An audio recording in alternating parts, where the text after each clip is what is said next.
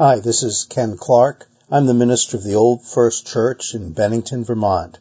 Here's another recording of one of our worship services. These recordings allow us to worship remotely every Sunday, and the services will be posted weekly on our website, and they're also found as a podcast. The podcast is entitled A Walk to Clio Hall, which you can find on Anchor, Spotify, or other podcast apps. This service is intended for January 24th, 2021. The organist is Gene Marie Callahan, and the preacher is Ken Clarke.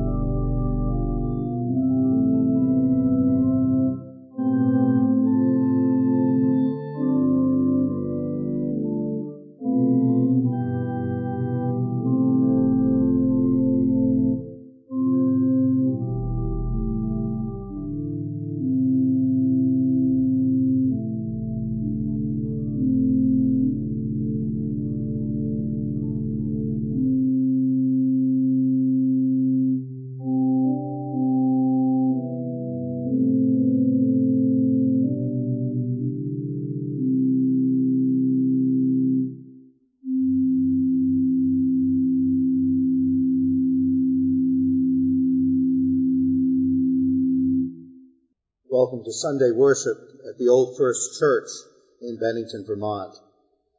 Our opening words are found in the order of service, and if you wish, you may join in them responsively. The Lord is my light and my salvation. Whom shall I fear? The Lord is the stronghold of my life. Of whom shall I be afraid?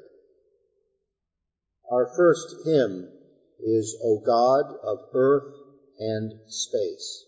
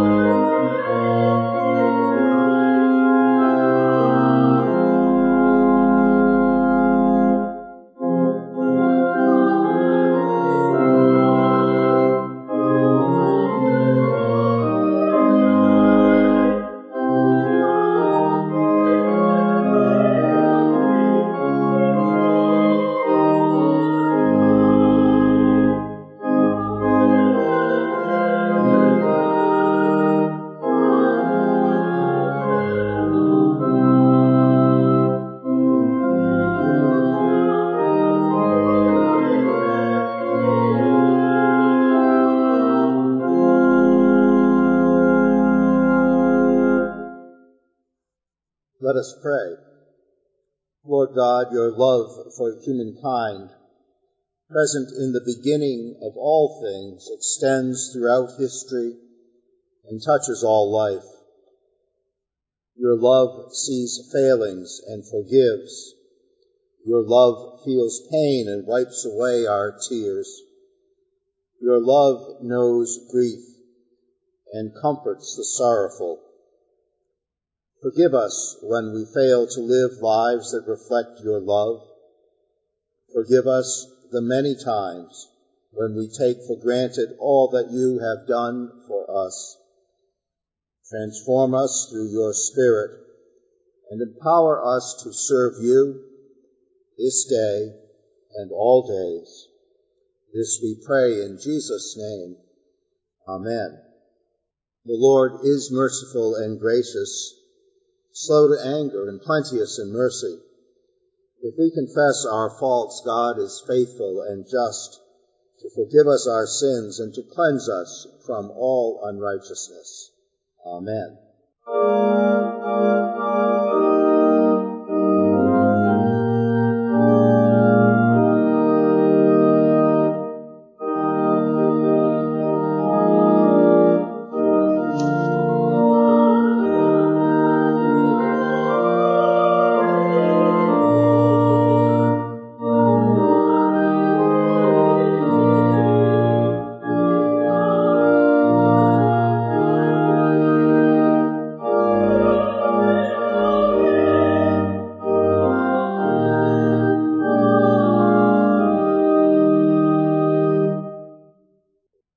So the reading set for today is selections of the third chapter of Jonah, 3, 1 through 5, and then verse 10.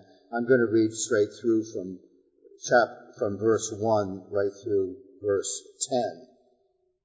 A little bit of the background to Jonah, if by any chance you're not familiar with the story, of course, he's the fellow who gets taken in by the whale in one big gulp and spends some time in the belly of the whale and then is coughed up again onto land. He's the one who is fleeing God, who, who has asked Jonah to preach a harsh word on his behalf, on God's behalf. And Jonah is trying to escape that duty. And we join him now after he's had his excursion, having been pursued by God, out to sea, into the belly of the beast, and back onto land.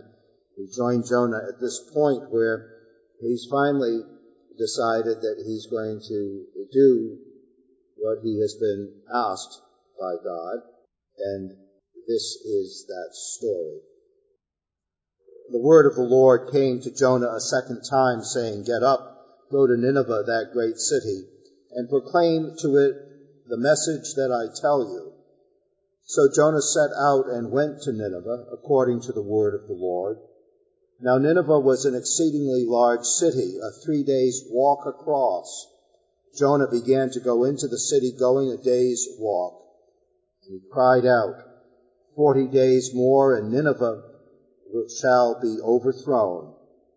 And the people of Nineveh believed God.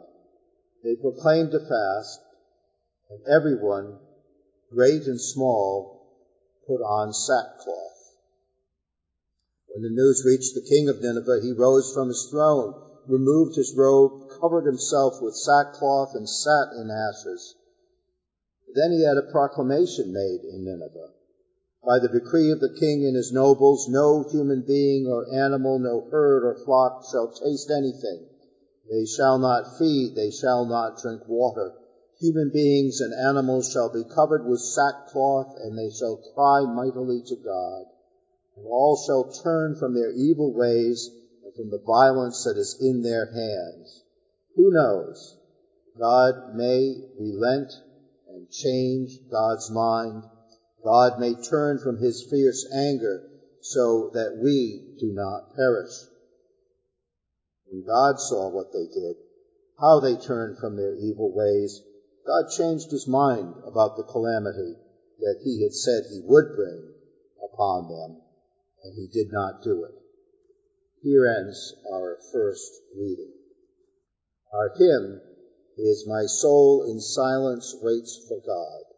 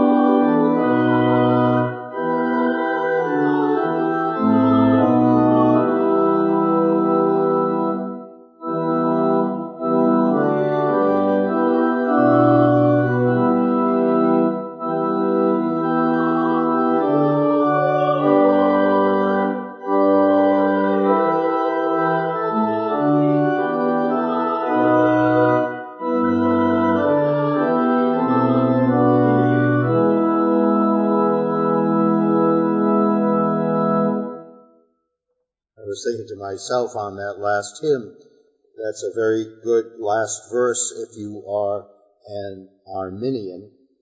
Uh, that is someone who believes that good works earn you your salvation versus someone who trusts in grace, more of the Lutheran persuasion, that grace kind of falls from the sky and hits us as God wills, and there's really nothing we can do about it, whether we are chosen or not chosen. The Arminian believes that what she or he does can merit, cultivate some of God's favor. In that last verse, for so it is that sovereign grace belongs to you, O Lord, for you, according to our work, shall everyone reward. Of course, we know how it is with Bible verses. People can find countermanding verses and throw one verse against the other. That's how a biblical debate and a division among religious beliefs is created in the first place. But I'm not going to go there today in my sermon. Instead, I'm going to first read to you our second lesson, which is from the Gospel of Mark, that shortest of the four Gospels. In the first chapter, verses 14 through 20. Again, since this is in the first chapter, it's only the 14th verse. So we're very early in the Gospel of Mark. Mark is talking about the time right after the arrest of John the Baptist. Now, after John was arrested, Jesus came to Galilee, proclaiming the good news of God and saying, The time is fulfilled, and the kingdom of God has come near. Repent and believe in the good news. As Jesus passed along the Sea of Galilee, he saw Simon and his brother Andrew casting a net into the sea, for they were fishermen. And Jesus said to them, Follow me, and I will make you fish for people. And immediately they left their nets and followed him. As he went a little farther, he saw James, son of Zebedee, and his brother John, who were in their boat mending the nets. Immediately he called to them, and they left their father, Zebedee, in the boat with the hired men and followed him. Here ends the second lesson. Today I want to talk about a few things. I don't think anything too heavy, a little bit of uh, biographical digression as by way of illustration for you to look forward to. But I want to begin by looking at these two pieces of um, scripture before us, both the book of Jonah and, and the Gospel of Mark. We know the story of Jonah as I've already elaborated it somewhat. Jonah is somebody who is reluctant to do, to even listen to God, to hear what God is asking of him, flees God, uh, doesn't want to do what he's been asked to do. Uh, the second lesson, the Gospel of Mark, is just the startling opposite. The idea of people simply having a brief encounter with Jesus and responding fully and completely, putting down their work, getting up, leaving what they're doing to follow Christ. This is a whole different contrast in itself that one can begin to think about. But even within the book of Jonah, there's a great contrast. Jonah, after he's had such success preaching to the people of Nineveh and bringing the word of God to them, is unhappy that Nineveh was not destroyed. Nineveh, that evil place, as the Bible paints it for us, was spared by God. And Jonah's a little bit upset, saying to God, You asked me to do all these things, and now you're letting them off the hook? Well, as a matter of fact, in that section we just read, even the king of Nineveh and all the people are like the disciples in the New Testament. They listen, they hear, they repent, they change, they turn on a dime. Sometimes it seems easy to do. It's, if you've done something wrong, you can turn around and just start something new and God will forgive. That's what Jonah's seeing and it upsets him. But in fact, that's what God wants us to do. God wants us to turn around, to stop, to change, to begin anew, to start anew. before anything in life can change, something has to be said, and someone has to say it. Jonah doesn't seem to get that message in the Old Testament. Before any change can take place, before things can get better, something has to be said. And someone has to say it. Is that prompting of the conscience, perhaps an inner prompting to us, perhaps a message from a friend, perhaps a duty laid upon us to say something in order that there be change. The apostles, the disciples, as they're being called by Jesus, are not yet in that position to say much, but they put themselves in the position of being ready to do what they will have to do. So there's a real difference here, I would say, and it's illustrated in our last hymn as well today. But there's a real difference in two kinds of ministry in these readings. The ministry of Jonah, which is an, an unparalleled success. People do exactly what he says. He delivers a message from God and people change and God forgives. And then there's the ministry of these disciples, these people Jesus calls. As we look at the story, there is not immediate success. There's a lot of pain. There's a lot of disappointment. There's a disciple who will betray Christ. There's a disciple who will deny Christ. There are other disciples who are simply confused. They don't get the story straight. And yet, the ultimate question for us as we compare these two is to ask ourselves which of these two groups of ministry, types of ministry, is going to be a success. I want to spend a few more minutes on the Gospel of Mark and how it begins. We know that Mark is the shortest of Gospels, and it's easy as you read the lectionary every week to come to believe that it's just one story upon another story and not get a full feel for the entire gospel, which is one reason why I would recommend to anybody out there who is listening or anyone sitting in the pews that you read entire gospels or chapters from time to time to get a feel for what's going on. We know Mark is the briefest of the gospels, and the other thing that is remarkable about this gospel is that it has no birth story. We're so excited about Christmas and just coming off the Christmas season. It's easy to dwell on the Gospels that tell an elaborate story of the birth of Jesus. But here's this Gospel of Mark, which scholars mostly believe is a really early Gospel, one of the uh, ones that contain the kind of the bare bones nub of what's essential. And Mark leaves out a story of how Jesus was born. There's no mention here of the Virgin Mary. There's no mention here of magi, wise men, magicians from the east. There's no shepherds or stars or Bethlehem. Instead, Mark starts out the beginning of the good news of Jesus Christ, the Son of God. He quotes Isaiah and John the Baptist, and he spoke, speaks very briefly in the first 13 verses about the work of John the Baptist, proclaiming there is one more powerful coming after me, and then the transition. What's the transition? The birth of Christ? No. The transition is Jesus is passing along the Sea of Galilee. We begin right in the middle of Jesus' ministry, and we begin with this section of Jesus appearing to gather his disciples, giving them a mission, giving them a job, giving them work. Very different kind of work than they're used to. I like to think about the Gospel of Mark in one curious way. It ends as briefly and quickly as it begins. There's no long story after the death and resurrection of Jesus. There's no long elaboration. There's simply this end of when the women arrive at the empty tomb. This is how things happen.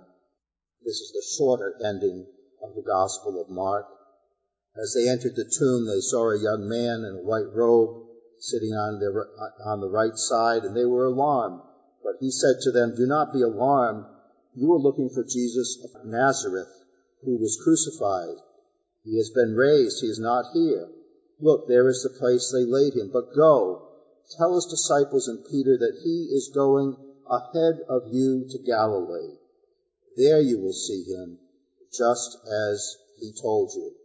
So they went out and fled from the tomb, for terror and amazement had seized them, and they said nothing to anyone, for they were afraid. Mark's ending is a very quick and sudden ending to this gospel. No appearance in this gospel. There's an added ending you will find if you go check verses 9 through 20 that we think were added later. But the shorter ending is curious because what's the nub of it? The nub of it is this being telling the women that he has been raised, he's not here.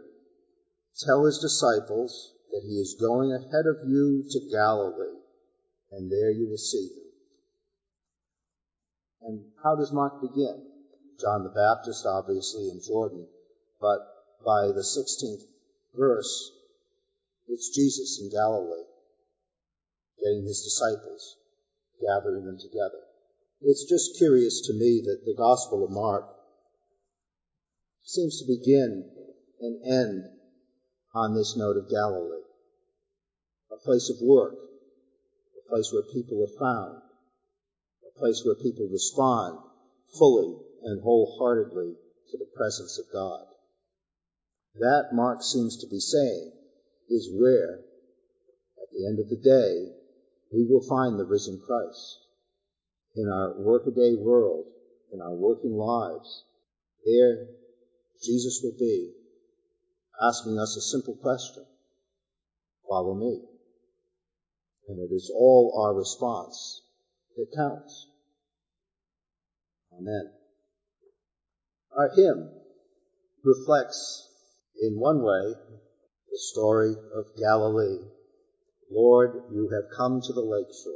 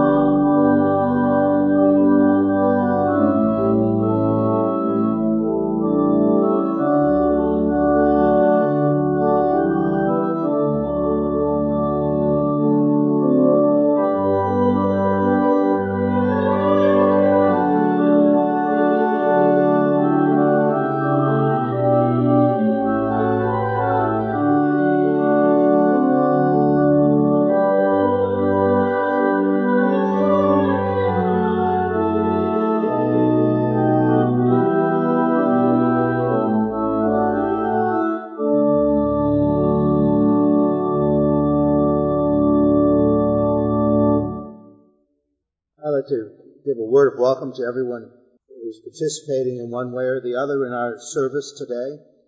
Thank you for being part of it. I am going to call for the morning offering, but before I do, I am going to invite you to participate in this morning offering by sending something to the First Congregational Church, One Monument Circle, Old Bennington, Vermont, 05201. And in that way, you can be part of our virtual morning offering. The morning offering for the work of our church will now be received.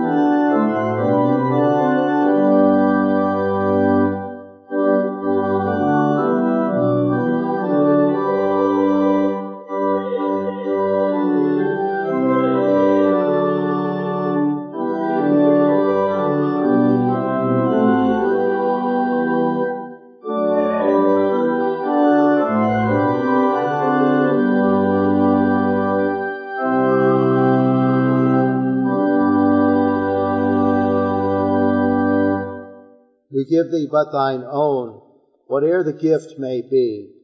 All that we have is thine alone, a trust, O Lord, from thee. Amen. Let us pray. Dear God, come to us in this season. Be alive to us in our work, in our family, in our friendships, in our life. Be alive to us and call that we might follow you, that we might live in just and loving and good ways, that we might recognize in others your presence and your face, that we might see this world as a place of potential and hope. Give us the ability in our day to change. Give us the ability to speak so that change might occur. Teach us always to be compassionate. Allow us to take time for others and for ourselves. Keep us humble. Keep us strong and courageous. Enable us not only to live, but to live with joy, to see and embrace beauty, to understand the delicate web of this life, to appreciate this world we are given, which we share and steward. Allow us to number in these days acts of goodness. Allow us to be peacemakers. We pray for our health as a country, as a people, as a community. We pray particularly for those who seek health in these days, who seek to recover from illness, from disappointment, from hurt. Be with all those who care, who give us care. Be with our families. Give them hope good days to come. In this winter time, we look upon our world and wait for a new chapter.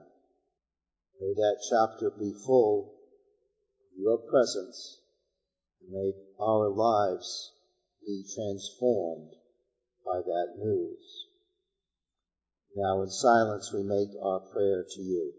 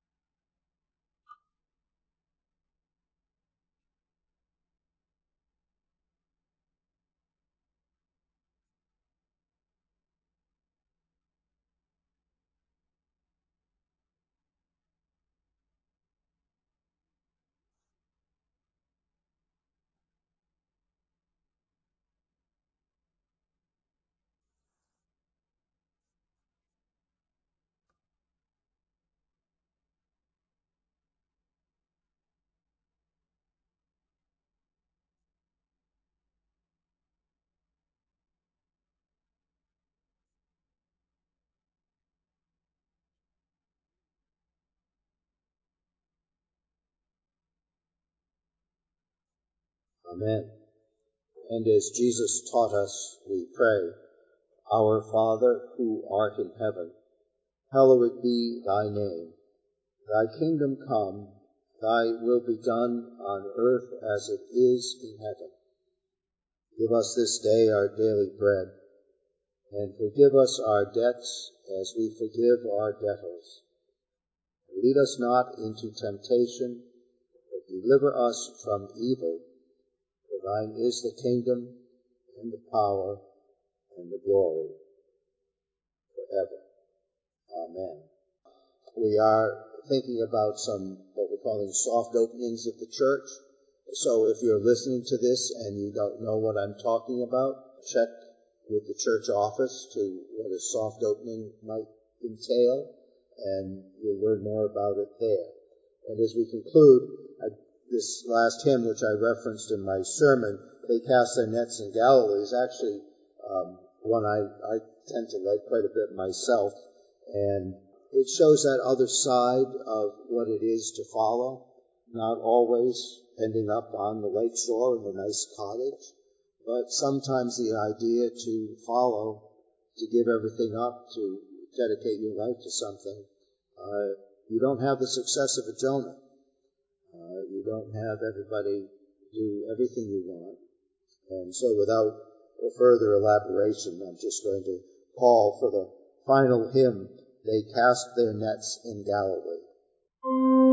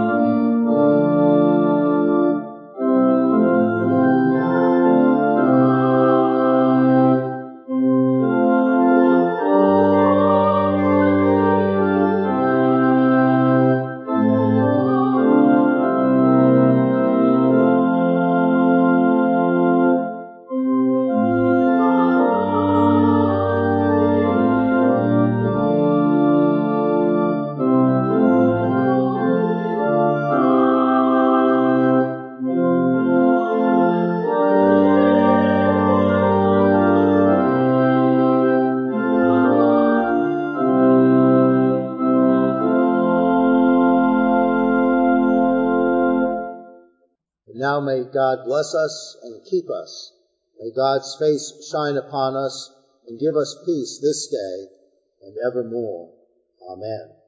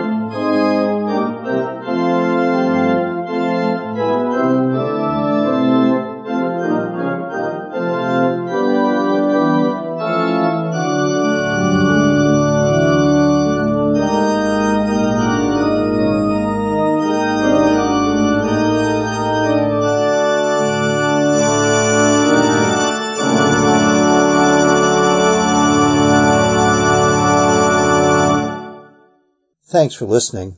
I know during this week's service I didn't give my usual shout out thanks to Gene Marie Callahan, who is our organist, and also to Nancy Andrews, who helps out in innumerable ways. So thanks to both of them.